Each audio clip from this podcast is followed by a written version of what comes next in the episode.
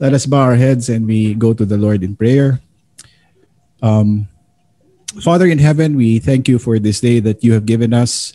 Uh, as we begin for as we begin with our study this week, we we remember and we await the coming of your Son, Jesus our Lord. We ask that you give us hope in the midst of all the hopelessness that we see in this world. We know um, not the hour of his coming, but help us to prepare our hearts for that day. And as we study your word this afternoon, we lift up to you our hearts in thanksgiving for all that has been and all that is yet to come. And even as we study your word, we remember our um, brothers and sisters uh, who are undergoing or going through some challenges in their lives now, especially for um, Lakay and for Adang. Uh, be with them, O Lord, as they continue to uh, go through this um, illness that Lakay is facing. We pray for healing. We pray for the restoration of health. Uh, Father, we lift up our eyes to you now. Help us. Open our ears uh, to hear the inspired scripture and the message of your word, and open our hearts to understand all of these things and to receive it with joy and faith. And we know that the Holy Spirit will help us in this. We pray this in Jesus' name. Amen. Okay, so um, magandang hapon sa Pilipinas. Uh, good morning, nasa Middle East. And uh, wala tayong hymn sa opening, ano, but um, um, we will just begin with an introduction with the Advent season. So tomorrow, Advent na. Uh, I was looking at it. We started, again, bilis ng panahon, ano, 36 weeks. Imagine that. 36 weeks and it's already Advent. And uh, we have four Sundays of Advent.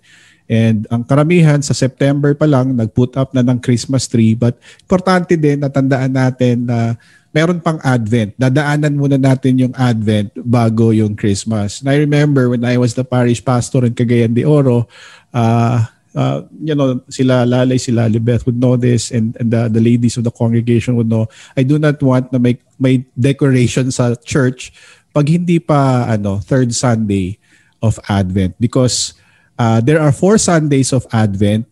Advent is a time for uh, reflection, for repentance, for meditation. So it's a somber mood of ano see the season. Kaya nga violet ang color or purple or blue because it talks about ang theme niya is um, repentance. But then on the third Sunday, pink ang candle and i-break yung ano repentance or fasting or yung parang ano somber mood then it turns into a joyous expectation of the coming of our Lord. And then tuloy-tuloy na yon and then we rejoice at the coming of our Lord the first time that He came on Christmas Day. So that's the theme of Advent. Ano, alam na natin yan. He came, He comes, and He will come again. He came as a babe in Bethlehem. That's the first time that He came. He comes continuously even now. When Jesus said, where two or three are gathered in His name, there I am in the midst of them. So he comes to us through his word and sacrament, and he will come again on the last day. And the last three Bible studies that we've had uh, all talk about preparation, all talk about uh, how we can be best prepared for the coming of our Lord. So, ngayon, naghihintay tayo sa pagbabalik ng Diyos. And while hindi pa bumabalik si Jesus, uh, what do we do? Well, Advent is a time to focus on his present coming to us in the word and sacrament. And uh, to you know to practice traditions alam nyo ba na yung original na advent wreath is also ano a lutheran tradition. It was not practiced in the early christian church. No it started in the time of martin luther and according to uh, history was during the reformation na nagsimula yung advent wreath And uh, of course, na-develop ito and then some there are variations. But you know, we will not claim na atin ito. It's the Christian church's tradition. And um, so, apat, circle yung Advent wreath and just a little trivia, no? Yung Advent wreath is evergreen. Dapat hindi siya plastic. Uh, dapat ano siya, totoo. Kaya nga noon, uh, yung caretaker sa church, talagang naghahanap ng every Sunday yon for the four Sundays of Advent, naghahanap si Giovanni ng ano uh, dahon na evergreen kasi ayaw kong malagyan ng plastic yung altar or yung sanctuary area. So that's how important it is. So we, we hindi pwede yung fake na candle, yung electric na candle, hindi. So dapat totoo lahat. So evergreen. Bakit green? Uh, it symbolizes life, bakit circle? Because it represents eternal life, a life without beginning and without end, or the life that we have in Jesus. And the four candles, of course, alam niyo na siguro yung ibig sabihin nito, no hope, love, and then the third Sunday is joy, and then peace. Okay? So, ang iba, ibang Advent wreath ay merong ano tinatawag na fifth candle. So originally apat lang talaga, but uh, May 5th candle and ang ano nito is Christ candle ito. The fifth candle, the one that's in the middle.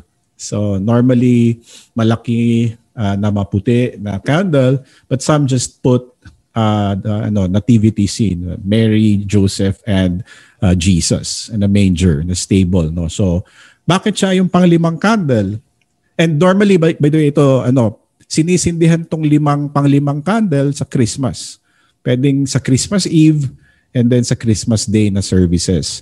Uh, sinisindihan ito at pinapatay na yung apat na candle, yung nasa gitna na lang, symbolizing that Christ, Jesus, the true light of the world, has finally shattered the darkness of this world. Okay, so uh, it's an exciting time. It's a Advent apat lang na Sundays pinakamaiksing season, of course, mas mahaba pa yung Christmas kasi there are 12 days of Christmas sa oh, mas maiksi pala yung Christmas. Ito 4 weeks, no? But yeah, it's an exciting time um, for those who are afraid of the coming of the Lord, nakakatakot. But for us who wait and pray, Maranatha, come Lord Jesus, it is an exciting time. So we begin our study this uh, afternoon by going into the ano gospel, the appointed gospel reading for tomorrow. And by the way, this is also the new year of the church. Okay? So meron tayong tinatawag na um, fiscal year for finances para sa mga BIR, para sa gobyerno, sa mga negosyante.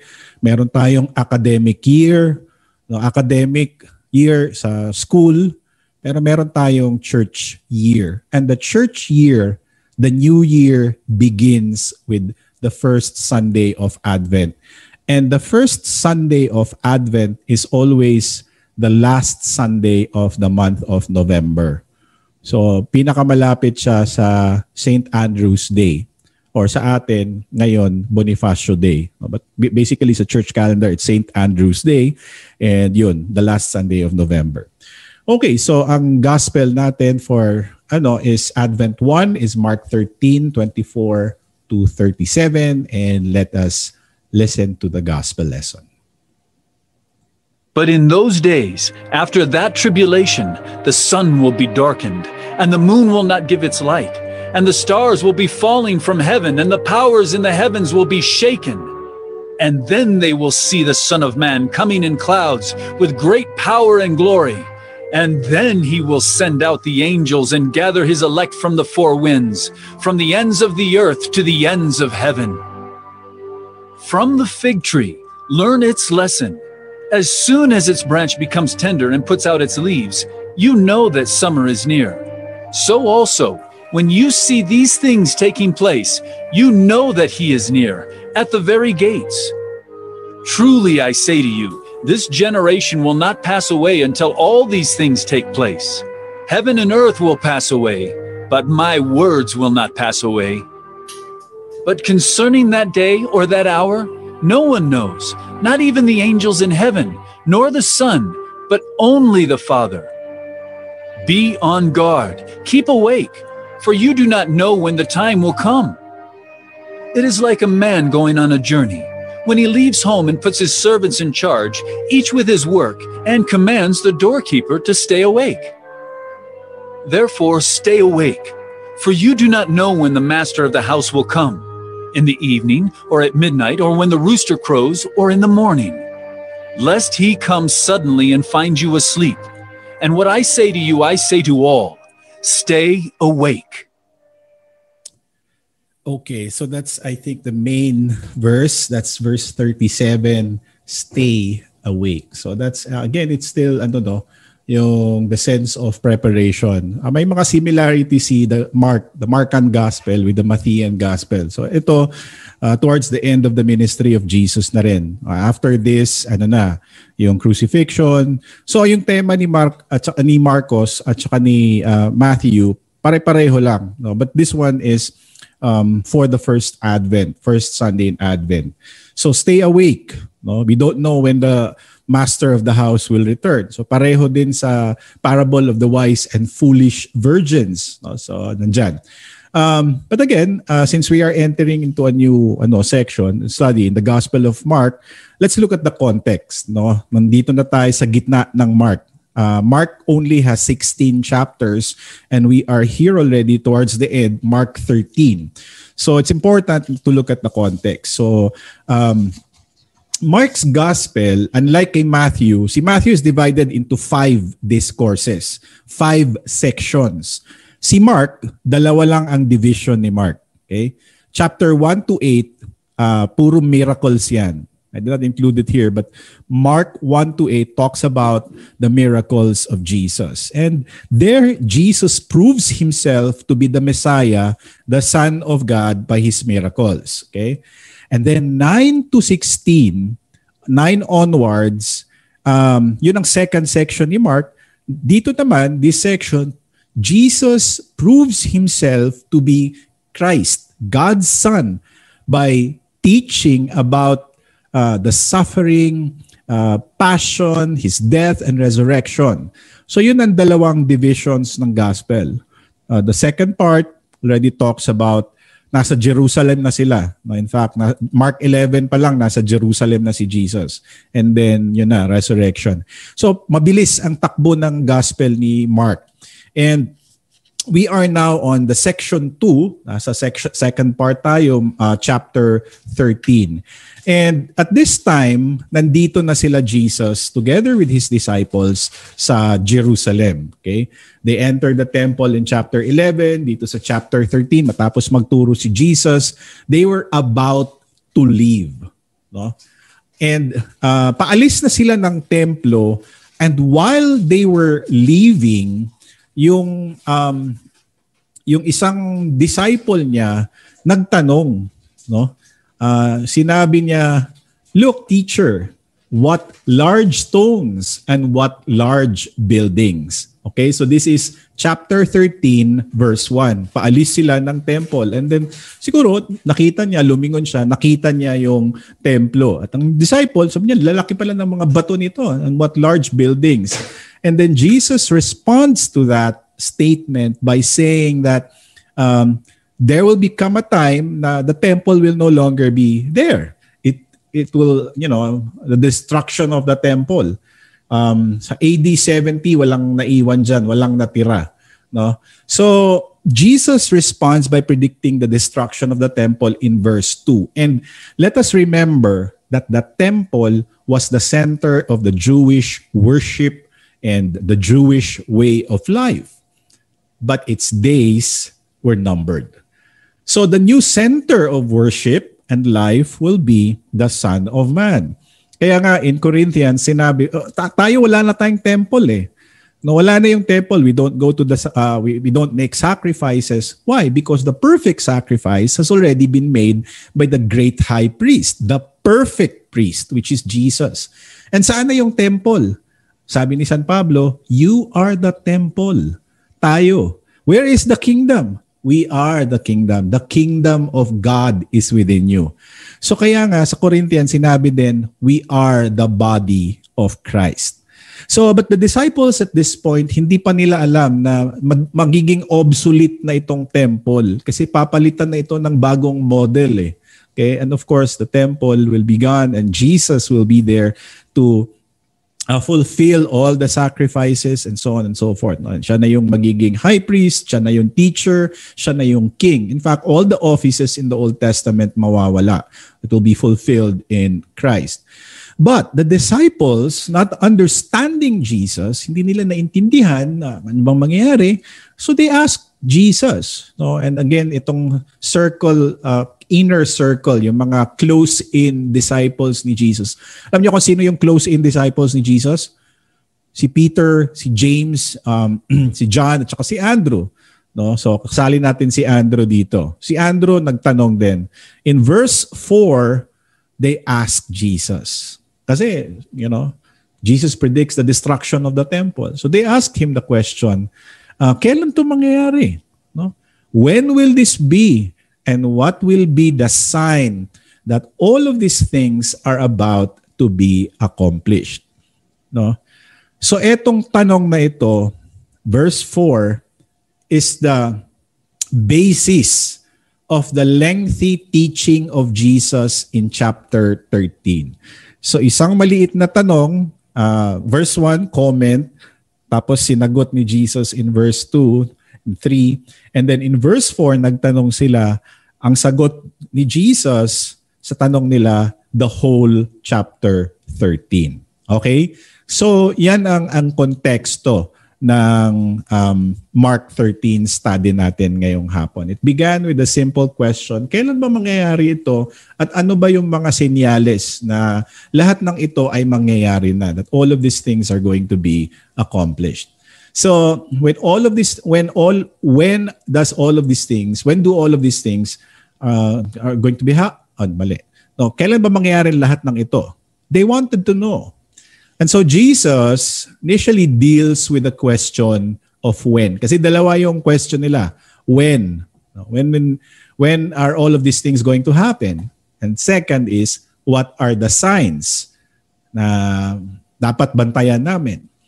So when it comes to the when question, no, kailan ba mangyayari ang lahat ng ito? Uh, ang sagot ni Jesus is very simple. That's found already in our text verses 32 to 33, ang sabi niya, But of that day or that hour, no one knows. Okay? Not even the angels in heaven, nor the Son, but only the Father. Um, the Father. Watch, keep alert, and pray, for you don't know when the time is. So yan ang sagot ni Jesus. When? So kailan? Nobody knows. So kung sino man yung ano uh, magsasabi sa inyo na uy next month darating ang Panginoong Jesus, immediately false prophet 'yan. Kasi sabi na nga ni Jesus, nobody knows, not even the angels nor the Son, but only the Father in heaven. No one knows. So hindi maganda mag-speculate, uh, manghula, you know. Um, so hindi lang yan ang tanong ng mga disciples. Okay? Ang tanong din sila, what will be the signs? Ano ba yung mga signs na ito ay malapit ng mangyari? What will be the signs of the times? And he deals with the signs question by telling them of all of these things that are going to happen. Some uh, kasali sa ating study, verses 24 and 25, nandyan, um, pero yung mga karamihan ng signs nasa earlier verses. Okay? So verse 6 nandyan, false messiahs and false prophets will come. That's in verse 6 and verse 22. There will be wars and rumor of wars. That's verse 7. Pareho lang ito sa no, sinabi ni Matthew in Matthew 24. There will be earthquakes and uh, gutom, famine. There will be persecution. Uh, there will be betrayal by family members. No, um, we discussed this um, early after Easter season. Eh, ewan ko kung pang ilang Pentecost Sunday yon no yung um, magkakasulungat yung pamilya tungkol sa pananampalataya. So magkakagulo. Okay? And then the abomination of desolation which talks about the uh, the, um, the destruction of the temple and uh, the the antichrist No? And then in verse 24, yung kanina sa verse natin, it mentions also the darkening of the sun and the moon and the falling of the stars. So all of these things, no? When will this be? Nobody knows. What will be the signs? Ito yon. And chapter 13 tells us na when all of these signs are happening na, nangyayari na ito, then malapit na nababalik ang Diyos. That is the time that we should watch for the coming of the Son of Man. For the Son of Man will gather all the people together.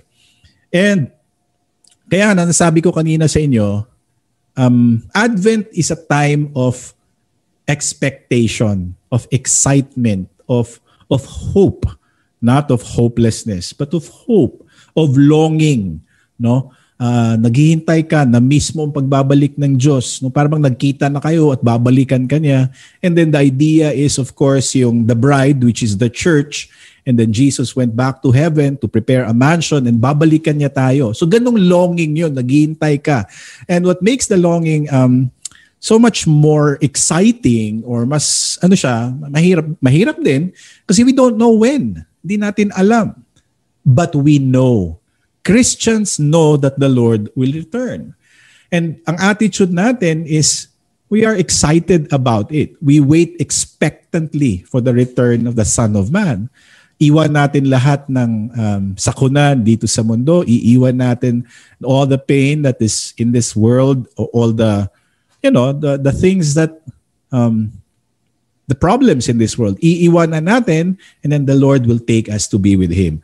But for those who do not believe, for those who only live for this world, um, wala eh. They don't like the coming of the Lord. Kaya nga dalawa ang ano attitudes, either takot ka or either uh, excited ka or joyful ka. And the promise is that God has prepared something wonderful para sa atin. And sa atin, the last three lessons, the, the lessons that we have learned in the past three weeks in you know starting with the parable of the foolish the wise and the foolish virgins and then the parable of the talents and then the judgment of the nations gives us ano, uh, a glimpse of what will happen in the future and it also helps us teaches us about the proper way of preparing for the coming of our Lord. And again, our lesson this afternoon um, talks about the, the advent of our King. And hindi lang ako nakagawa ng hymns ngayon, but um, ang pinakamaraming favorite na hymns ko is nasa Advent season. The heart the glad sound, the Savior comes.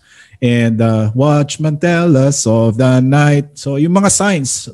And ano pa, O come, O come, Emmanuel, uh, on Jordan's bank, the Baptist Christ. So ang daming hymns na it's it's an exciting time of the year.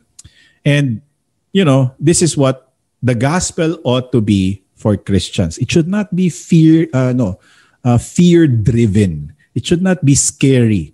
But it should be a time uh, although we we reflect on on the sinfulness of the world, our own sins, but it should also be um, a time for longing, a time for hope, and the return of Jesus. What will it be like?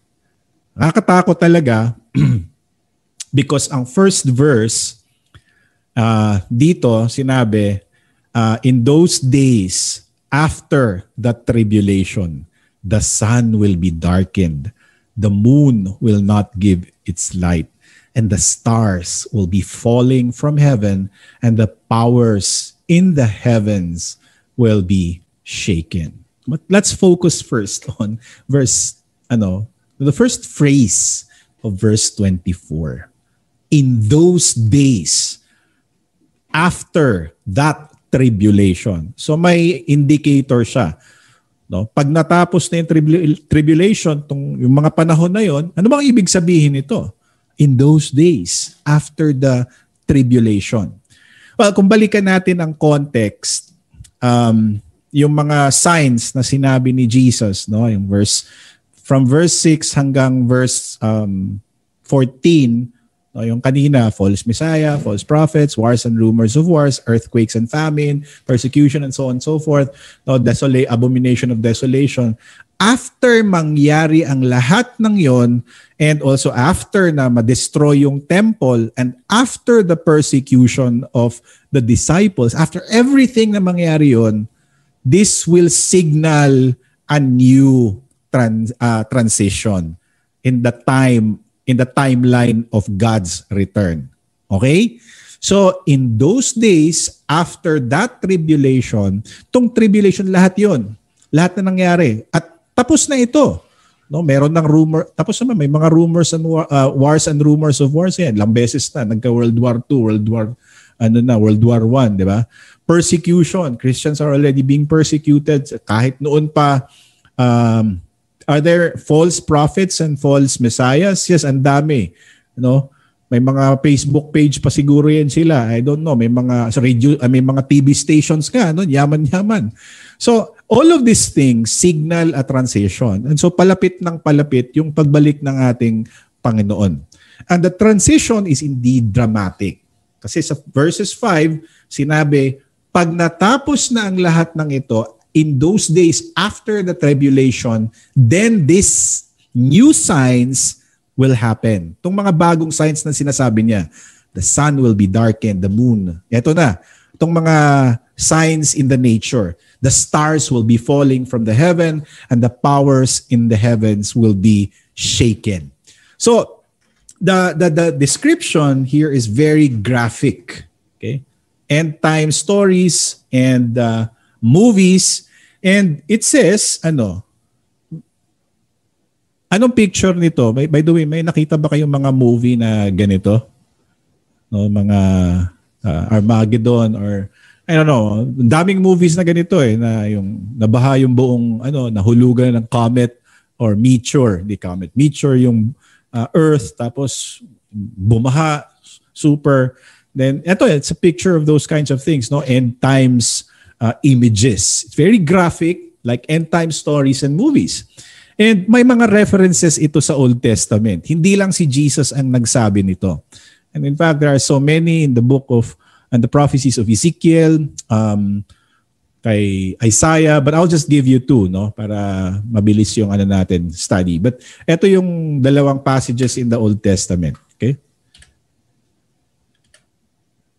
Um, saan ba yan? Okay. For the stars of the sky and its constellations will not give light the sun will be darkened in its going forth and the moon will not cause its light to shine.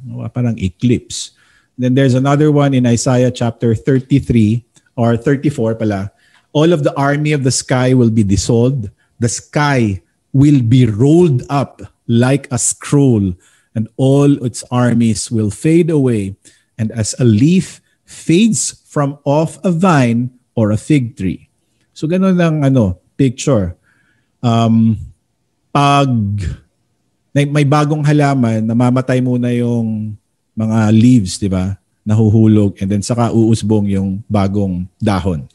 So, when you look at this, this imagery, parang ni-reset ang mundo. Okay? Nakakatakot talaga. You know, sometimes when your phone hangs up, uh, hindi, na nagfa-function, dedicate, or your computer or whatever, and you reset, you pindot the reset button ito yung mangyayari. This is what it looks like. But it, it is it is in a much more bigger or grander scale. It's not just yung water district ang nag-reset, reset, naglinis. It's not just the electric company, but the world will reset itself because of what God commands. No? Um, and this is very very significant, very important because let's look again. The sun will be darkened and the moon will not give its light and the stars will be falling from heaven and the powers in heaven will be shaken. Okay? Um, tanong ko lang sa inyo, kailan ba ginawa yung ilaw sa Genesis? In the creation. There are six days of creation, but kailan siya ano? Okay. Sabi ni Hani in the first day. In the first day, God said, let there be light. Before ginawa ang light, anong nakikita? And darkness was hovering. No, nandyan. Um, earth was formless and empty. Darkness was hovering on the surface of the deep. So chaos. And then the first thing that God creates is the lights. And then, ni-refine ang lights kailan? Sa first day, let there be light. Pero inayos pa niya yung light eh. Inarrange pa niya. You remember? Anybody? Just a guess. Kailan? In the fourth, okay? In the fourth day, God created the light para sa gabi and the light para sa umaga. And that is of course the sun and the moon. And sa gabi, hindi lang yung moon, but all the stars in heaven. Okay? In the first day, you know, yung elemental light na tinatawag, yung pinaka-importante, yung ilaw. Because without light, everything will die. Ang halaman, kung hindi naaarawan, mamamatay. Kahit sabihin mong succulent yan or kung mga mahihilig sa madilim na halaman, mamamatay pa rin ang halaman kung walang light. Kaya ewan ko kung anong mangyari sa cypress namin na nasa loob ng hagdanan, hindi nakakita ng totoong light, puro lang fluorescent, no? So mamamatay talaga. Kaya importante, that's why God created the light, yung elemental light. That was the first thing, no? Ewan ko lang sa inyo, yung earth science, that's second year, high school, uh, yeah, yan pinaka-importante. Light is essential to the sustenance of life in this world. Kasi kung walang sun, we will ano experience winter all year round. Yan ang mga sabi sa mga movies. So life is essential to the sustenance of life. So ginawa niya first day and inayos niya no on the fourth day. A, a lights on the evening and lights during the day. So now in our text, this is very scary because verses 24 and 25 tells us na ni-reset ng Diyos. No? The sun will be darkened The moon will no longer give its light, and the stars will be falling from heaven, and the powers in the heavens will be shaken. So Jesus is now pointing to that day, the last day, the end times, the last day on the face of this earth. Mawawala lahat ng ilaw. And I know bakit kailangan tanggalin lahat ng ilaw. Kasi pupunta na yung tunay na ilaw, which is Jesus. Kaya nga siya yung Christ candle the true light of the world. But Jesus is pointing to that day. No? Tinuturo niya, verse 24-25 pa lang, na God will strip away all heavenly bodies and ibabalik ang mundo sa chaotic state and you know, sini, uh, inando, kumbaga, ni-reset yung fourth day of creation on the last day. And yung sinabi pa dito na and the, uh, and the stars will be falling from heaven. Hindi lang isang meteor. No? But the sense here, especially in Greek, hindi ko na sinali, is a continuation. It's continuousness as the shower of falling stars. So hindi walang katapusan na pagbagsak ng mga stars in heaven. No? So that is what is uh, described here, being described. Okay? And um, hindi lang yun ang mangyayari. In verse 26, sinabi din, They will see the Son of Man coming in clouds with great power and glory. And they will see, sino itong they? No? And then, they will see. Sinong tinutukoy dito yung they? Si Dea? Sinong they? Anybody? They will see the Son of Man coming in clouds. What ano, sino who is the subject of the verb will see? They will see. Sino itong they? Lalo na ang, ang ano, ang picture alam na natin ha. Uh, darkness then coming out of the heaven, the Son of Man will appear in super earthly brilliancy, light. Uh, siguro times 1 million times sa ano, yung ano ba yon yung before yung nag-change si Jesus ay ano I mean sino sino itong they Anybody? Believers? Ah, so ang unbelievers hindi nila makita. Well, actually, believers, so lahat ng tao lahat ng tao, kahit yung na tao na nagtago pa sa bunker niya sa ilalim ng lupa, lahat ng tao, they will see the Son of Man coming in clouds with great power and glory. And this is a contrast. The first time that Jesus came here, nobody really knew that the creator of the universe was born in a stable. Napaka ano yung opposite, yung contrast, 'di ba? When Jesus was born um, in a manger in Bethlehem, sinong nandun? La, si Mary and Joseph lang and then inannounce lang ng angel. But the second time that he will come here in this world, everybody will know. Okay? Um, even even in the ministry of Jesus, nobody really knew based on his appearance alone, uh, his lowliness, his humil- humility. Nobody would think na siya yung gumawa ng sanlibutan. No? Uh, siya ay may omnipotence, may kapangyarihan beyond kapangyarihan. Meron siyang gloria beyond gloria.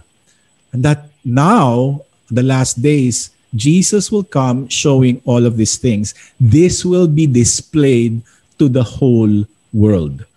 No, lahat ng tao uh, makikita nila. They will see the Son of Man.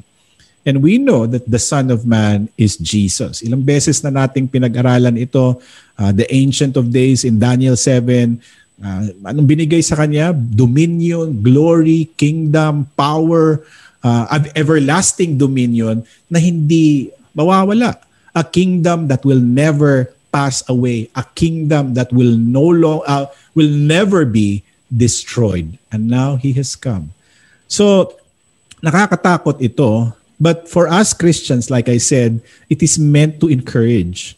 It is meant to encourage us and promise us that kahit gaanong anong hirap ang pinagdadaanan natin sa ating buhay ngayon, um, o mga problema, yung mga burdens o uh, sa mundo, no? Ang ang world is nag-agulo.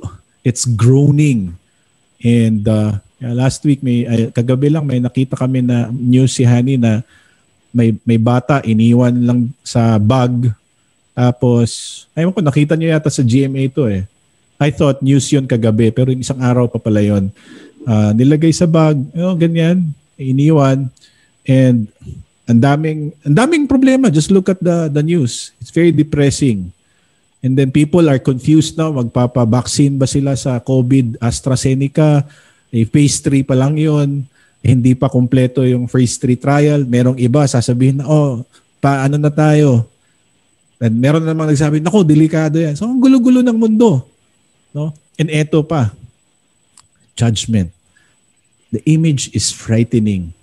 But for us, it is meant to encourage, to encourage us and to promise to us the Holy Spirit will give us the right words to say if we are persecuted. The case of the, uh, the, the, the disciples and the apostles, the Holy Spirit was with them in the book of Acts.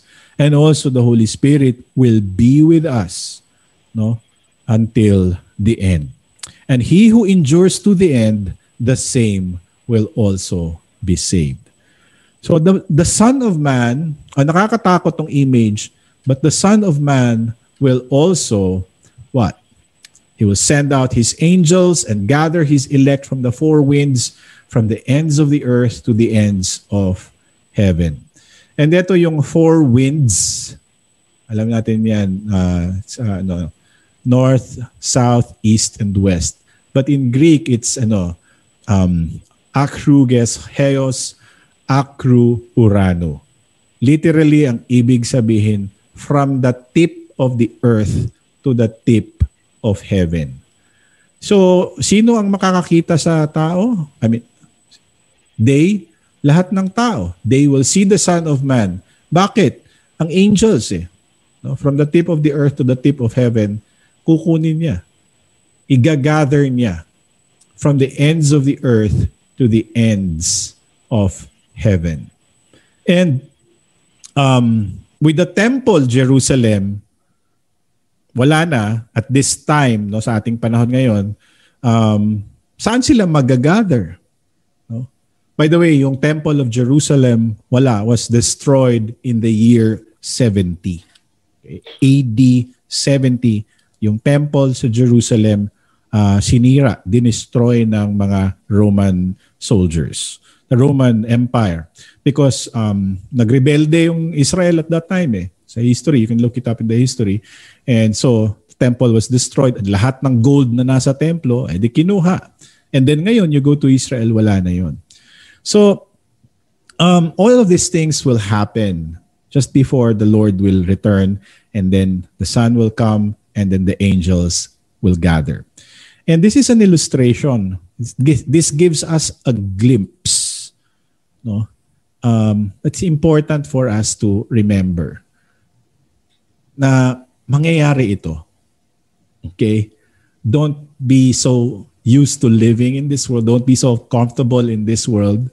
Uh, darating ang Diyos. Babalik siya. At hindi tayo pwedeng magsabi na, hindi ko naman alam ito eh. Sinabi na, ngayon, sinasabi sa atin. And this is demanding also. This is a very demanding uh, message. Why? Because it, while, you know, nakakatakot ito, it, it, it, it tells us to be prepared for this at any time. He calls us, the Lord wants us to endure and to be watchful, to be always prepared for this. So ibig sabihin, dapat nagmamanman tayo, nag-o-observe tayo sa mga panahon. Um, we should look around what's happening and to be prepared. Uh, to look at the signs. Not to speculate, hindi manghula na kung bukas darating ng Diyos. Hindi. But just to understand the signs. Okay? And the next verse is an illustration. Ito na yung ano, um, Um, parang may parable kasi dito sa text natin eh. So this is an illustration of the importance of watching out or observing the seasons. Ito yung mini parable and it teaches one teaches us one thing. And it says, "From the fig tree learn its lesson." So ito yung illustration ni Jesus. Um, sabi niya, uh, um, as soon as its branches become tender and put out its leaves, you know that summer is near. Okay? So, ginamit na example ni Jesus, excuse me, yung fig tree. Ako, hindi pa ako nakakita ng fig tree. Uh, may, may figs lang na kinakain yata yung fruit niya. And then in Matthew 11, uh, I know that Jesus cursed a fig tree for not bearing fruit. Pero dito, ang use of the fig tree sa, as an illustration, iiba. Different, no? Um, Jesus finally answers the request of the disciples and ginamit niya isa din itong uh, example or illustration yung um, fig tree. Um, dito, um, sinabi, as soon as its branch becomes tender and put out its leaves, you know that summer is near. Okay? um, this is an, in the context of yung four seasons. Kasi summer, uh, well, winter, spring, summer, and fall. Yun ang seasons nila. Sa atin, wala eh. Tag-ulan at tag-init lang. Pero um, for those of you who have experienced yung winter sa uh, sa ibang bansa, yung winter talagang napaka-depressing. Puro ice ang makikita mo sa palibot uh, wala, namamatay lahat ng mga ano, punong kahoy except lang yung mga evergreen, yung mga pine tree ganyan. Lahat ng ordinaryong kahoy mawawalan ng dahon, okay? So buong winter wala. Fall, mag-yellow and then mawawala yung mga dahon nila. But then pag spring na, ano, the branches become tender and paunti-unti nang lalabas ulit yung mga dahon. And when that time when that happens, that means malapit na ang summer. Okay? So these are indicators of changes in the season. So pag ito daw nakikita natin, uh, you know also the end is near. Katulad ng mga dahon ng fig tree, pag ito ay nag, nagdadahon na, malapit na ang summer, ganun din ang iisipin natin sa mga signs na binigay ni Jesus. When you see all of these things, wars, rumors of wars, um, famine, earthquakes, and all of these things that are happening that we are experiencing and that we are seeing now. Itong mga pandemic, no, nakakatakot, buong mundo, um, then you know that the end is near. When people are apost, uh, anong tinawag dito, nag-apostasy, apostatizing, when people are falling away from the church, nawawala nang mas marami na ang open and proud pa na sasabihin na atheist sila, di sila naniniwala sa Diyos. When all of these things are happening, then you know that the end is, is near. And alam niyo kung sino lang ang nakakamalay nito? Sino lang yung nakakahanda? Sino lang nag-o-observe? Ang nakakamalay lang is what? Sino? Siyempre, siyempre yung nagbabantay. No? Yung nagmamasid nag-o-observe sa mga pangyayari, naghahanda, they will know and we will know these things. Alam natin, when there is evil, when there is uh, apostasy, when there is no fear, wala lang takot sa Diyos, no? in fact, open arrogance in the presence of God. And mababantayan natin ito. Ang hindi lang nakakamalay is of course yung hindi handa. Ang hindi lang nakakaalam nito is yung walang pakialam yung hindi nagmamasid sa panahon, yung hindi handa. And that is why, for them, the return of the Lord will be a surprise. Okay? So magugulat talaga yung mga hindi handa. Pero kung ikaw ay laging handa, well, there might be, okay, eto na, malapit na. And then when the Lord finally returns, ano, di ba? Katulad ba ng isang babae, uh, mga anak, nagbibilang sa mga weeks. And then, yeah, alam niya malapit na. Ganon din eh.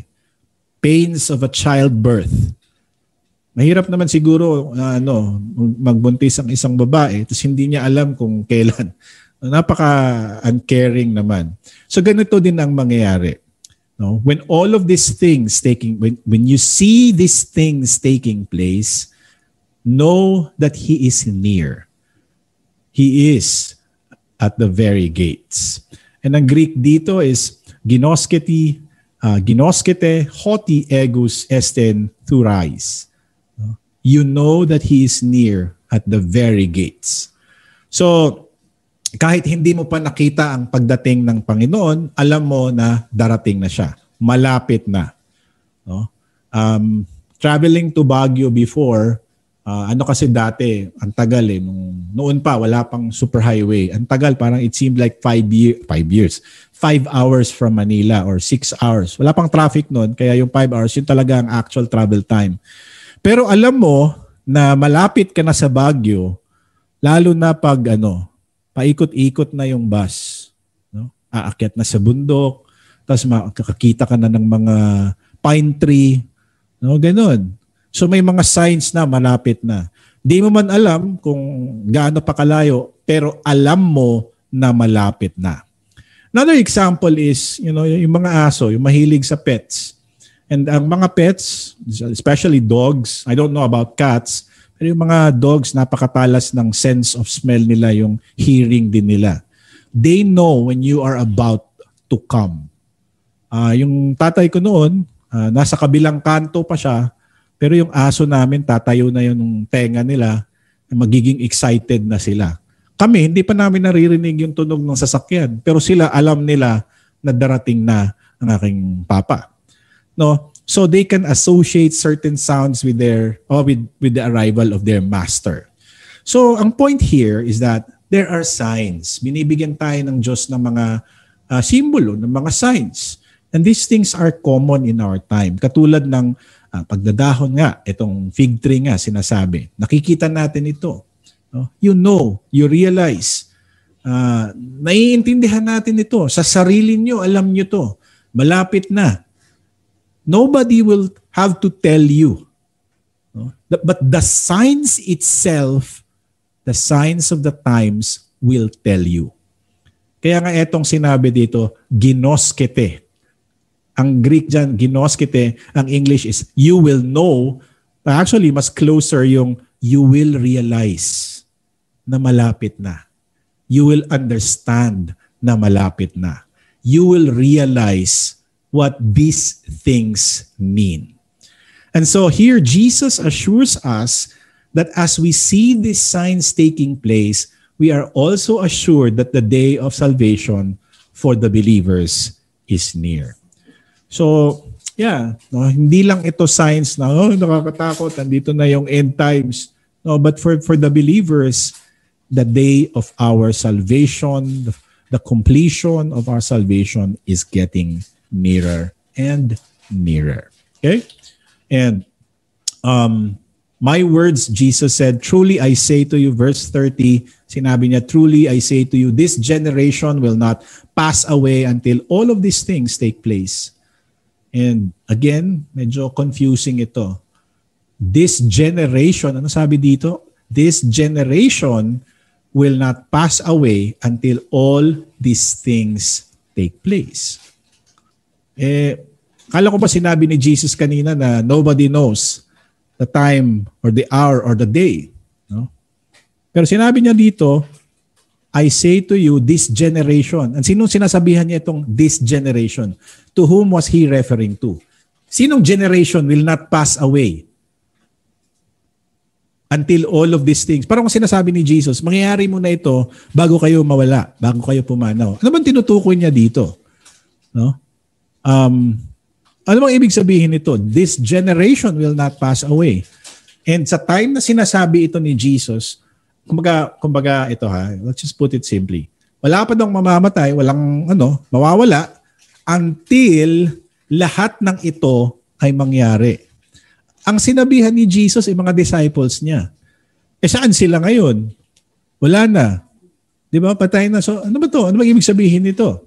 this generation will not pass away until all of these things ay uh, will take place. Until lahat ng ito ay mangyayari. So ano ba ang tinutukoy dito? What does all of these things mean? Okay? So, and this is what is meant here. Okay? Uh, all these things, all of these things refer to the events that Jesus foretold in verses 5 to 23. Okay? Balikan natin. Ano ba yung mga tinutukoy ni Jesus sa verses 5 to 23? Na ito daw dapat mangyari bago uh, siya babalik. Babalik ang Son of Man. Ano ba yon? The sun, uh, the temple will be destroyed. Yun, yung lahat ng signs. There will be wars, rumors of wars, persecution, um, yung signs, yeah. Mangyayari din yon pero uh, kailangan matapos ang lahat ng 'yon and then ano uh, then the end will come. The waiting for the end will come. So ang tanong is nangyari na ba yung mga sinabi natin kanina na signs? Nangyari na ba? Meron na bang ano? Well, the temple has already been destroyed AD 70.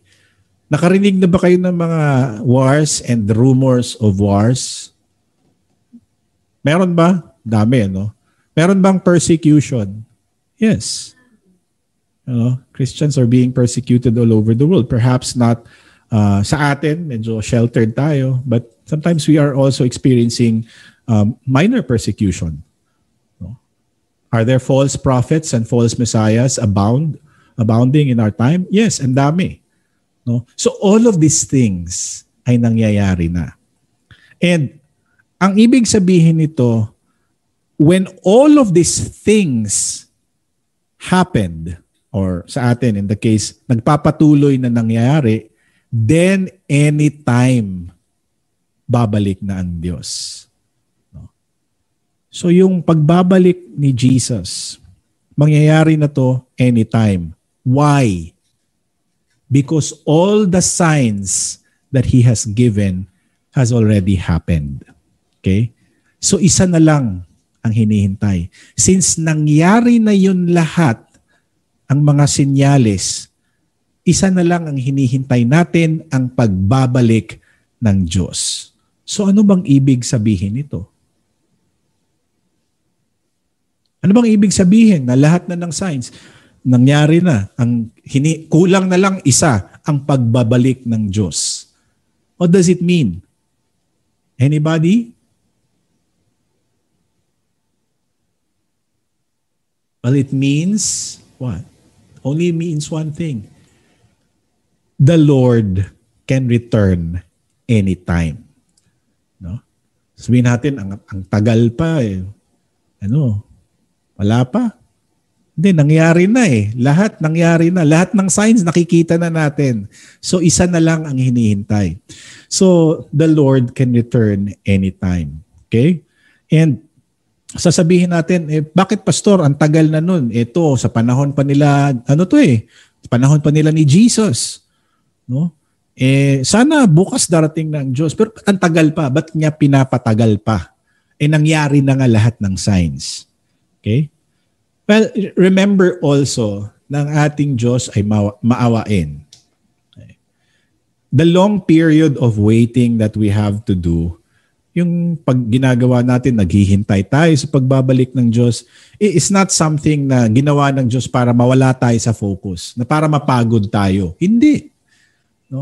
But the long period of waiting for His return is also really a sign of grace. Okay? The extended period is a sign of grace. Bakit? Binibigyan pa rin ng Diyos ng pagkakataon ang mga tao na bumalik at uh, um, you know, come to Him in repentance, believe in Him as the Lord and Savior of all. Binibigyan niya ng pagkakataon opportunities for the work of the church to prosper and to further the kingdom of God. Hindi dahil ang ano late ang Diyos. God is never late. He's always at the right time in his perfect timing. No? So tayo naghihintay na lang tayo. Isa na lang ang hinihintay natin. The Lord will come at any moment. At hindi lang 'yan, no? Ito dapat tandaan din natin. Advent is not only about waiting for the coming of our Lord, but Advent is also what? When we meet the Lord. We don't know our times in this world. Hindi natin alam. Kaya nga sinabi ni Apostol Tiago, no? Uh, James said, no? Yeah, it's good. May plano tayo para bukas We make plans for tomorrow, next week, next month, but we don't know what will happen. So we say, God willing, because we don't know our time here in this world. And we know that this is not our real home. Our real home is in heaven. Heaven. Okay? So bakit matagal? Pastor, gusto na namin na ano. Yeah. It's a sign of grace. Binibigyan ng pagkakataon yung karamihang tao. No? Meron namang iba gustong, yan, daming problema, malungkot, na-depressed. Lord, bumalik ka na. And then yung naging okay na yung buhay niya, yumaman siya, ganyan-ganyan. Tapos sasabihin ng Diyos, babalik na ako bukas. Sasabihin niya, wag mo na Lord. Enjoy mo na ako. Hindi. We sometimes forget that heaven is, you know, where we belong. That's to be with God. No? And sinabi ng Diyos atin, heaven and earth will pass away. Lahat ng nandito sa mundo mawawala.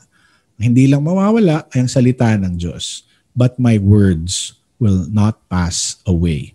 And this is from Isaiah 51 verse 6, Isaiah 48, the word of the Lord stands forever. And this is a bold claim, no? Salita ng Diyos will stand forever. The words, the promises of God will never fade. Um, kaya nga, kahit 2,000 years old na ang Christianity, even matagal pa, you know, the message is still the same. Jesus is still the message. Hindi nagbabago ang Kristyanismo. Hindi nagbabago. Ang mensahe ay ang kapatawaran pa rin, ang kaligtasan na ibinibigay sa atin ng Panginoon sa pamamagitan ng kanyang anak na si Yeso Kristo. Heaven is still the place where we want to go it doesn't change. No? Kaya nga sa, sa among Lutherans, we also have this verbum domini, manet in aeternum. No? The word of the Lord endures forever. People from all walks of life, every land will look to Jesus and uh, marami din ang hindi naniniwala. People from all walks of life also, marami ang tao na you know sisirain yung teaching ng scriptures Many will come and claim that they are Christ. Uh, they will say, um, I am the Christ, believe me. No? Or marami ang magsasabi na next month darating na ang Diyos. No? And marami din ang mga tao na mani- makikinig lang sa kung ano yung gusto nilang pakinggan. Many will listen to what their itching ears want to hear. Pero pag hindi pasok sa kanilang gusto, uh, pag hindi pasok sa kanilang lifestyle, reject ang Diyos. Feel good message, okay. But self-sacrifice, ah, no. Repentance, asking forgiveness, ah, mahirap yan. Uh, positive thinking lang akong gusto ko. No, hindi ganon. Malayo pa naman, okay lang. Malayo pa ang balik ng Diyos, kayo lang muna dyan. But we don't know when the Lord will return. No? Marami naman na magsasabi, nako, sa susunod na linggo na, no? darating ang Diyos. Kaya kailangan ibenta nyo yung mga ari-arian nyo, benta mo yung swimming pool mo, Beth, and then yung proceeds bigay mo sa akin, okay? Pero pag abot ng pagdating ng one isang linggo, wala pala, hindi pala dumating, no? So ganyan, marami ang ganyan. But the word of the Lord is clear. No? Nobody knows the hour, the time, or the day. So sa atin, maghanda lang talaga tayo. Kaya ito ang advice. Watch, keep alert, and pray. Ano ba yung mangyayari sa pagdating ni Jesus? What will it be like? No? So, we don't really know what will happen. I mean, this this passage gives us a clue, no? gives us a glimpse of what will happen. But also remember no, na walang nakakaalam, not even the angels in heaven, nor the Son, but only the Father in heaven. Um, by the way, siguro may tanong kayo, Pastor, hindi ba talaga alam ni Jesus nung sinasabi niya ito? Ano sa tingin niyo? you know, Jesus was saying this and he said, uh, No one knows, not even the angels in heaven, nor the Son, but only the Father.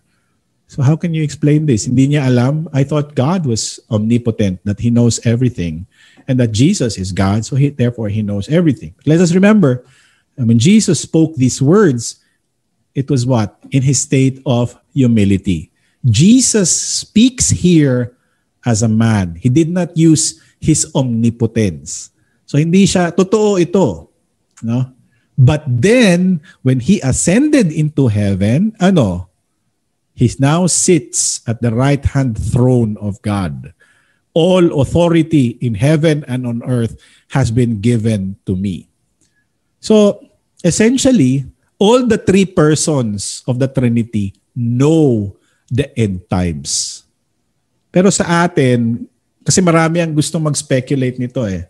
Kaya nga, karamihan sa atin, na, nai-interest tayo pag may mga video o may mga, ano, alam mo, may mga propesiya na sa ganitong araw darating ang Diyos. Kasi binilang namin yung mga number, no, may mga signs, minultiply namin ganito, ganito. And then they will say, uh, ano, December 28, babalik ang Diyos. Pag sinabing ganyan, hindi talaga babalik ang Diyos. Sabi na nga, walang nakakaalam eh. No? So it's not for us to speculate. Remember that, okay? It is not for you to speculate when. No? Kasi pag may assignment na ang deadline, December 15, sasabihin mo, ah, December 10 na ako gagawa. May mga ganyan eh. But we don't know when. Ang gagawin natin is to be on guard all the time. Be on guard. Keep awake. Bakit? You know, for you do not know when the time will come. And be on guard, keep awake. Bakit may sundalo dyan? Because in the Roman soldier, although I think the soldier that is in the slide is a Swiss guard, sa kanila, uh, the Roman soldiers, if you are caught falling asleep while on duty, anong mangyayari sa iyo? You will be what? You will be executed. You will be killed. Sa atin, yung security guard na mahuhuli na natutulog, ano lang, si Sante lang, tanggal trabaho. You will be removed from your job if you're like a security guard and then you fall asleep. But here, the reality is that If you fall asleep, meaning hindi ka nakapaghanda, no, you are not spiritually ready, then hindi ka lang masisante, hindi ka lang mapaalis, but you will go into a place where there is gnashing of teeth. Okay? Remember yung keeping awake here, hindi ibig sabihin na gawin nating hobby na maging ins- mag, mag-insomnia tayo. Na hindi na tayo matutulog physically. No, that's not what it's meant. Ibig sabihin dito, we are to be con- uh, to be spiritually alert. No? Um, not not to be caught with the distractions of this world. No? Kasi maraming mga bagay na nandito sa mundo na nagpapawala sa atin sa tamang focus. No? Ano ba talaga ang pinakamahalaga sa buhay? What is the most important thing in life? everything in this world is vanity. The most important thing, eh, hindi nga yung ano eh. Temporary lang kasi lahat dito eh. So ang pinaka-importante is the life to come. Super rich nga dito. Wala naman sa kap- sa ano susunod sa, sa sa kabilang buhay. Wala din. You know? So let's keep a proper perspective. Watch, keep alert. Be on guard all the time. Ang sinabi nga dito, for you do not know when the time will come. Hindi mo alam kung kailan darating, when that time will come. And dito, yung time in Greek ay dalawa. Ang word sa, the word time in Greek is dalawa ang word.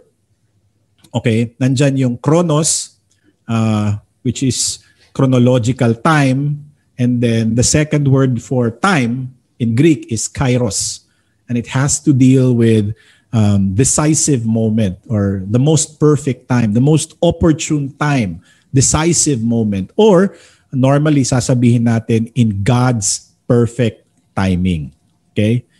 So, ang tinutukoy dito, hindi lang yung chronological time na may panahon na ganito, bukas, hindi. Uh, kahapon, ngayon, bukas, sa susunod na buwan. Chronological yan. No? That, that has something to do with chronos. Chronological. Pero dito, yung time na sinasabi is what? It is not chronos. Ang ginamit na word in Greek is kairos. Oidate, garpote, hokairos, estin. No? So, be watchful. Be on guard keep your eyes focused on Jesus. Why? Because you don't know God when God's time is, the return of God. So when Jesus says, For you don't know when the Kairos is, he's talking about the moment that will define everything in this world. The moment that will seal our faith. At dalawa lang ang pupuntahan natin sa ganghaan, sa gingharian sa Diyos, the pearly gates of heaven, or in the microwave oven of hell. No? So dalawa lang talaga. Doesn't matter where you are now. And so for believers, we long for the day that we will be meeting with the Lord in the pearly gates of heaven. We, we, you know, it's like a son naghihintay sa pagbabalik ng kanyang tatay. We, we longing for that. So we wait not for Santa Claus na pumunta, but we wait for Jesus to come. And uh, Santa Claus is ano na meron ding Santa Claus pero hindi yung Santa Claus na iniisip na natin. Mapagbigay din yung si uh, Saint Nicholas of Myra. Pero hindi yung dumadaan sa ano uh, chimney. Kasi kathang isip lang yun. Okay? But anyway, the second parable here is second illustration that Jesus is yung parang ano, master going on a journey. Okay? Verse 34, it's like a man going on a journey when he leaves his home, puts his servants in charge, each with his work, and commands the doorkeeper to stay awake. Yung guard din, yung nagbabantay, dapat gising ka pagbalik. I think hindi mahirap ito because we have already studied two parables already in the past the parable of the wise and foolish virgins, so that they were to be prepared. Nakatulog sila, pero ang punto noon is what? The oil in the lamp. The oil is what? The Word. Okay? So they were ready. Dito, sleeping. So ang, ang, ang, ang advice dito, stay awake. And in Greek is what? Ang, ang stay awake in Greek is gregorete. Stay awake until the Lord comes. Pastor, does this mean that we have uh, we can't sleep anymore?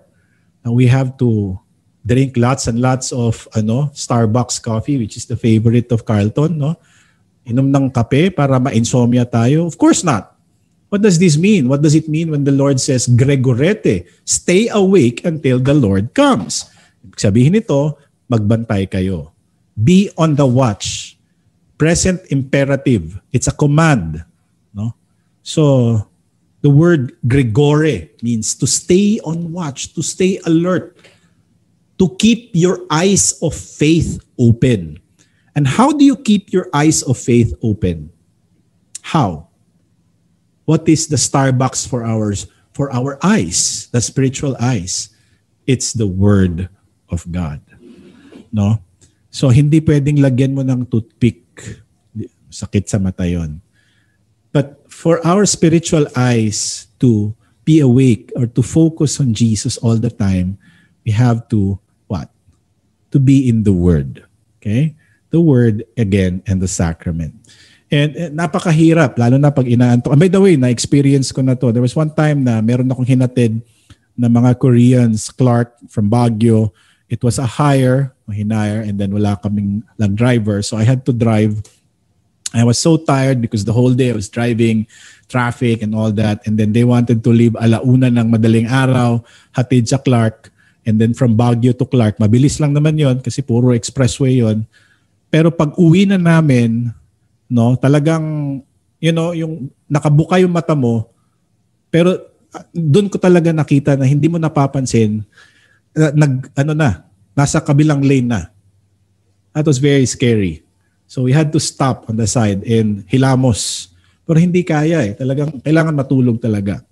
But for us, spiritually awake, we need to be aware of the signs. We need to be in the Word. We need to uh, continue to be in the um, the word of our Lord. Uh, ang idea dito ng Gregorate is to wake yourself. No? Wake yourself all the time. To be alert. No? So you can see other references in Luke 12:37 and Revelation 16:15. Just look at that. No? It talks about keeping awake uh, and waiting for the Lord's return. Dapat din tayong magbantay because uh, be watchful. Uh, Gregory din ito, Gregorete din ito, same word. No? Be watchful because your adversary, your enemy, the devil walks around like a roaring lion seeking whom he may devour. Naghihintay lang siya kung sino yung kakainin niya. So, magbantay tayo. And not only that, the day of the Lord will come like a thief in the night. So, let's let's not sleep. No? And what we are doing is to be in the Word all the time. Let's watch. By the way, yung First Thessalonians din, meron pang isa, hindi ko na sinali kasi hahaba na. Pero sinabi ni St. Paul, let us not sleep as some men do, but let us watch and be sober. sober. Magbantay tayo. Yung watch doon, uh, ang Greek word niya is gregore. Pareho. To keep alert. And by the way, that's 2 Thessalonians chapter 5 verses 2 if you want to know. Bakit kailangan magbantay?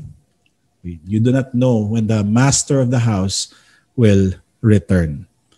In the evening, midnight, when the rooster crows, or in the morning. So hindi natin alam kailan darating ang Diyos. And ang example dito is puro ano no gabi. Bakit gabi? In the evening, midnight, or when the rooster crows, or in the morning. By the way, ito yung fourth watch. The first watch, the second watch, the third watch. The third watch is from 12 midnight to 3 a.m. No, yun yung ano, when the rooster crows. Yun ang pinakamahimbing yung tulog natin. So sa gabi, mahimbing ang tulog natin. And night is the time when we are uh, likely to be least alert Hindi tayo naghahanda. So kaya yung mga akyat bahay gang, alam nila, alas dos sila umakyat ng mga bahay kasi yun ang mga tulog ang mga tao. Pero ngayon, lahat na ng tao naka-work from home eh. Tapos baliktad pa yung oras. So wala na rin silang ano.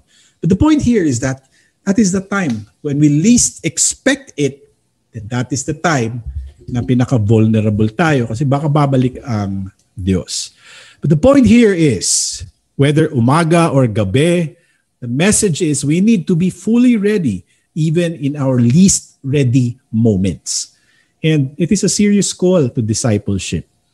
Um, and, being in the Word means to be, you know, to study His Word, to be strengthened in His Word. So be, be thankful for these kinds of things that are happening. Get a time to study His Word. Because you don't, you know, I'm just telling you this, you will not find this um, yeah, you could probably search in the internet or you know, even in the congregations, in the churches now, where everything is so fast, mabilis. Salamat tayo may pandemic eh. Because the pandemic allowed us to slow down, to ponder on what's really important, and then to go back to the Lord. You'll never, you know, kasi nalulunod tayo sa napakarami nating gagawin sa mundo. We're so busy with so many things. And then the Lord returns. And don't don't tell the Lord, oh, I've been a long time Lutheran all my life. I've been a long time Christian. That doesn't cut it. No? So, ang ayaw natin ay mahuli tayong tulog. We should watch, keep alert and pray, lest He come suddenly and find you asleep. We do not want to be caught un- unprepared. And so, pinaalalahanan sila ni Jesus. Uh, huwag kayong matulog. Pero alam nyo, Uh, this is chapter 13 by the way, no? Uh, at sino nagtanong nitong question, when will these signs, uh, when will these things happen and what will be the signs? Si Peter, si James, at saka si John. Alam niyo ba kung ano nangyari? What happened? In chapter 14, well, Jesus was in the, ano na, Gethsemane. And what happened in Gethsemane? Three times sinabihan sila na, huwag kayong matulog ah. Three times din silang natulog. Diba? Kakasabi nga lang eh, watch, keep, alert, and pray. And then the disciples fall asleep in the Garden of Gethsemane. And these were the disciples of our Lord. How much more kung tayo sa ating panahon. But, you know, hindi naman to, kaya nga, pasalamat tayo, may panahon. We, maka, sa Cebuano pa, we, we get to reflect we get to ponder on these things. We we ask for forgiveness from the Lord for the sins that we have done. We are given time. So be thankful for these things. No? Um, antukin tayo spiritually, that's very dangerous. No, there's it, it's it's a lack of spiritual preparation, failure in our Christian journey, and failure into failure to do what Christ has called us to do. No? So ito sinabi ang ending ng verse natin. And I say to you, and what I say to you, I say to all, stay awake. Okay? So, ito yung pinaka main thing. Stay awake. While we wait, wala pa ang Diyos, we wait. No? Wait on the Lord and learn our lessons well in His time. I don't know, I forgot that that song na sa camp yun eh. No, but while we are waiting for the Lord's return, we wait, we get ready, we get prepared, we, we be prepared, no? And laging handa. So kung nag nag-aral kayo noon sa Girl Scout, alam niyo yung konsepto, laging handa. Boy Scout, laging handa. Nakalimutan niyo, no? Tapos may bagyo, anong pinapaalala parati ng GMA7, Beth? I am ready. So dapat may bag sila parati sa mga birth certificate nila para hindi mabahaan. Lahat ng mga importanteng dokumento nandun. Sa atin din, we should take stock of uh, everything that has been given to us spiritually and treasure it. The good thing with spiritual preparation is that we don't have to, you know, like carry a bag, but the Spirit, the Holy Spirit helps us be prepared. And I know waiting is hard. It's very hard, mahirap. Uh, but that is what we are called to do. We wait for the Lord's return. And while we wait, we also share the message. We, we share. Some people will not accept it. Uh, they're so enamored with this world. And that's fine. We enjoy also the things that God has. Hindi ibig sabihin na mamundok tayo, doon na tayo sa bundok. Hindi. No? Ang point lang din is not to be, um, you know, caught in the distractions of this world. Know always that we are just, you know, passing through in this life. And the Lord will return. Or, babalik ang Diyos, or tayo ang pupunta sa ating Panginoon. Okay? So, that is Advent. It's about waiting, the action of waiting. But the question is, um, how does one become ready? In what ways can we make ourselves ready? Alam na natin, it's the Holy Spirit that makes us ready. But how does one stay ready? How do we stay awake and keep awake so that we are ready always? You know, siguro ano, that's something for you to ponder on and to meditate these questions. How do you become ready? Uh, hindi lang sa pagbabalik ng Diyos, kundi sa pagpanaw natin sa mundong ito. Uy, my golly, Reb, ano ba yan? Knock on wood. Kakatakot. But that's the reality. We don't know when. Di ba? Uh, you know, one pastor in the sa LCMS passed away recently, si Paul McCain. Si Paul McCain is very, ano, yung pangalan na Paul McCain, konektado yan sa Concordia Publishing House.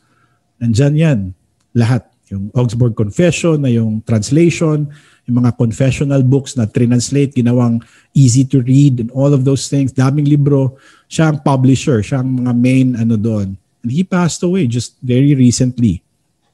We don't know. So, sana pag may manganta sa inyo at may mag-caroling, no, yung jingle bell, jingle bell, tapos sasabihin nila, let every heart prepare him room. You know, let your hearts be prepared also. No? Yeah. Be prepared all the time. Ang mga tao na nasa Old Testament, they waited for the Savior. They waited for the Messiah to fulfill the covenant. How many years did they wait? They didn't just wait for decades. They waited centuries.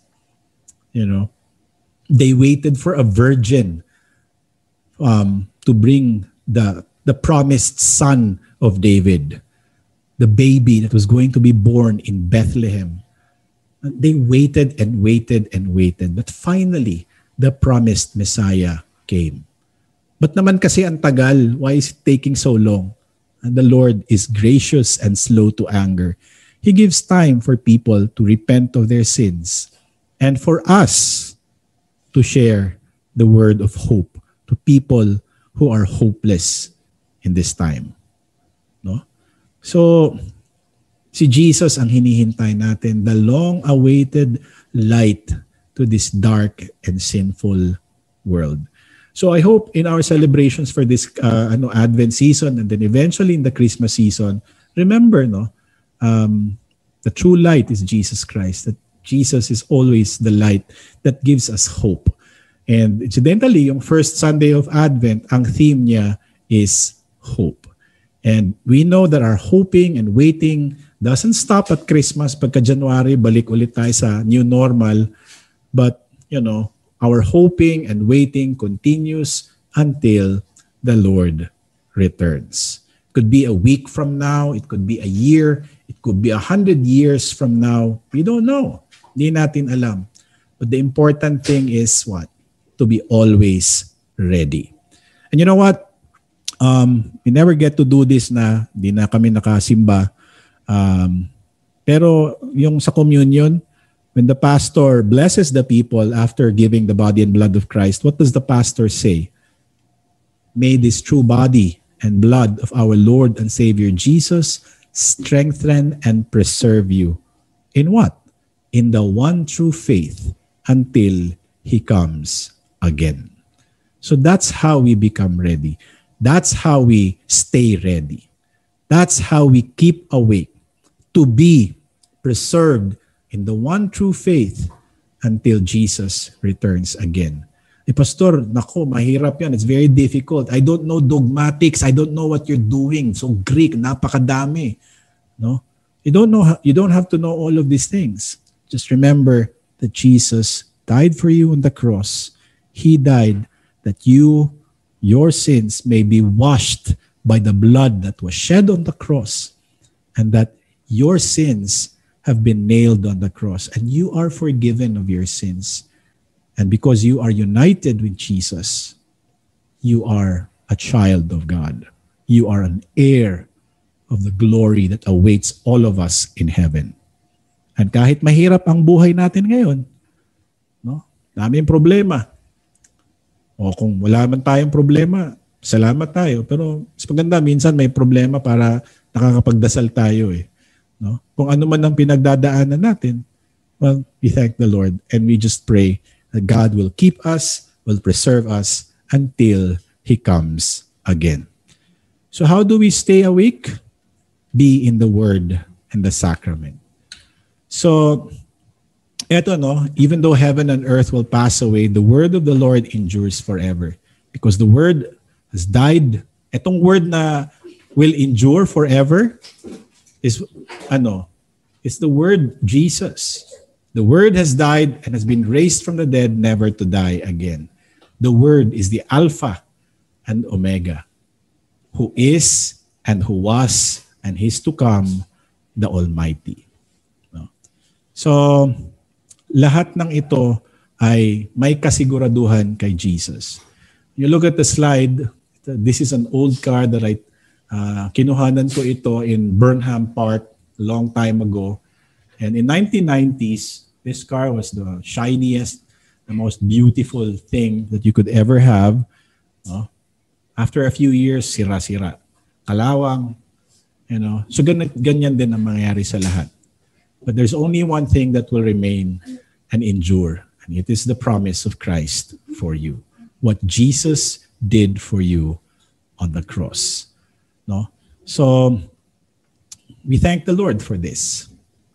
This is how we will stay awake. Okay, so that's the end of the presentation. Uh, do you want to answer the question o may mga tanong kayo? Comments lang, insights. Let's close this with um, a brief, hindi man hymn, but it's uh, it's an acclamation of praise to God and the confession of our own trust and faith in the Lord. So uh, that God, that Jesus is our strength. So let's close this with the Lord God is my strength. And then we'll close it with a word of prayer.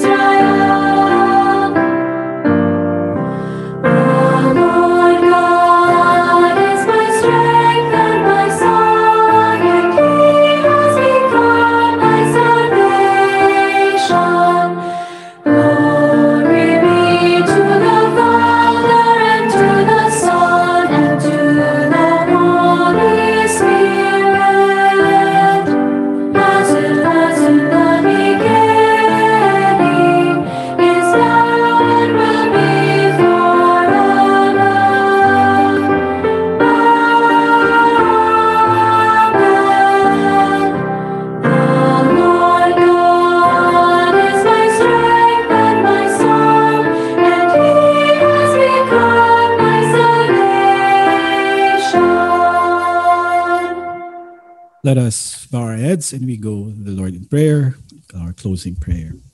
Let us pray. Father in heaven, we thank you for enriching us with hope today as we enter the season of Advent. We give thanks to you for your Son Jesus, whom you sent into the world to die for our sins on the cross of Calvary. We rejoice in his continued coming to us today in your word and in the sacrament. May we be strengthened and be preserved in the faith that we may not fall into spiritual stupor and fall asleep. May we be ready always to meet Jesus on his return. And while we are here in this world, um, sustain us in our lives, um, lighten the load that we carry, the burden of life, the burden of our sins, the burden of the trials that come our way. Help us to ever focus only on you, on your Son, Jesus, our Lord, through the eyes of our faith. To you, O Lord, we lift up our souls, and in you we put our trust. Do not let us be ashamed of our hope, but come quickly. Sustain us by your Holy Spirit that we may have joy at the advent of Christ our Lord. Father, we pray for your church and for our pastors. We entrust them to you. Help them to be faithful preachers of your word so that all who hear your word, the testimony of Christ, may be confirmed among us. Bless our families. May we all live in love and service to each other. Bless the fathers and mothers that they would be diligent in bringing up their children in your fear, and that the children would also grow in faith and in the knowledge of you, and that they would honor their parents and be equipped for service to their neighbors in this life. Bless their studies, bless the studies of our children, but more so, bless their catechetical instruction. Bless also the work that you have given our hands to do. Bless our vocations, prosper our businesses, our, our work, our um, vocations, our profession, our calling.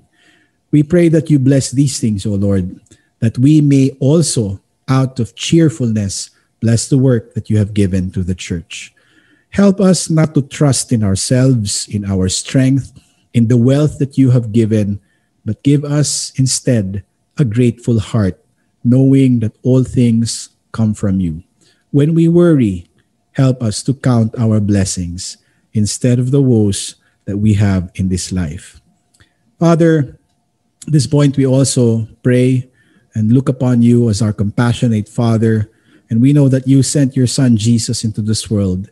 And Jesus, you came into this world of pain of sorrow, of sadness.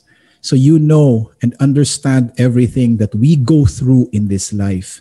We now pray that you look with compassion and mercy all who are in danger, all who are in trouble, all who are sick or are in need.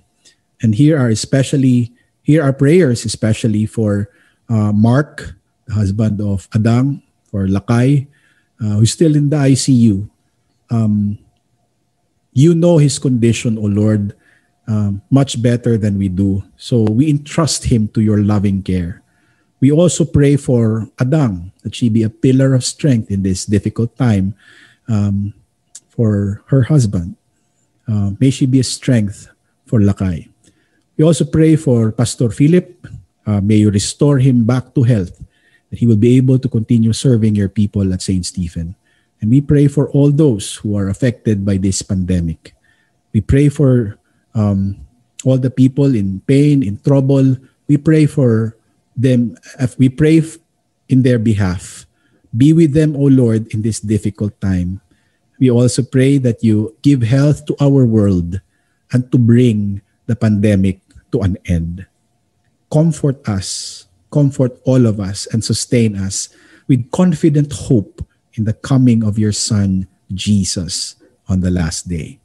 Into your hands, Father, we commend all of these things and all the things in our hearts which words could not express.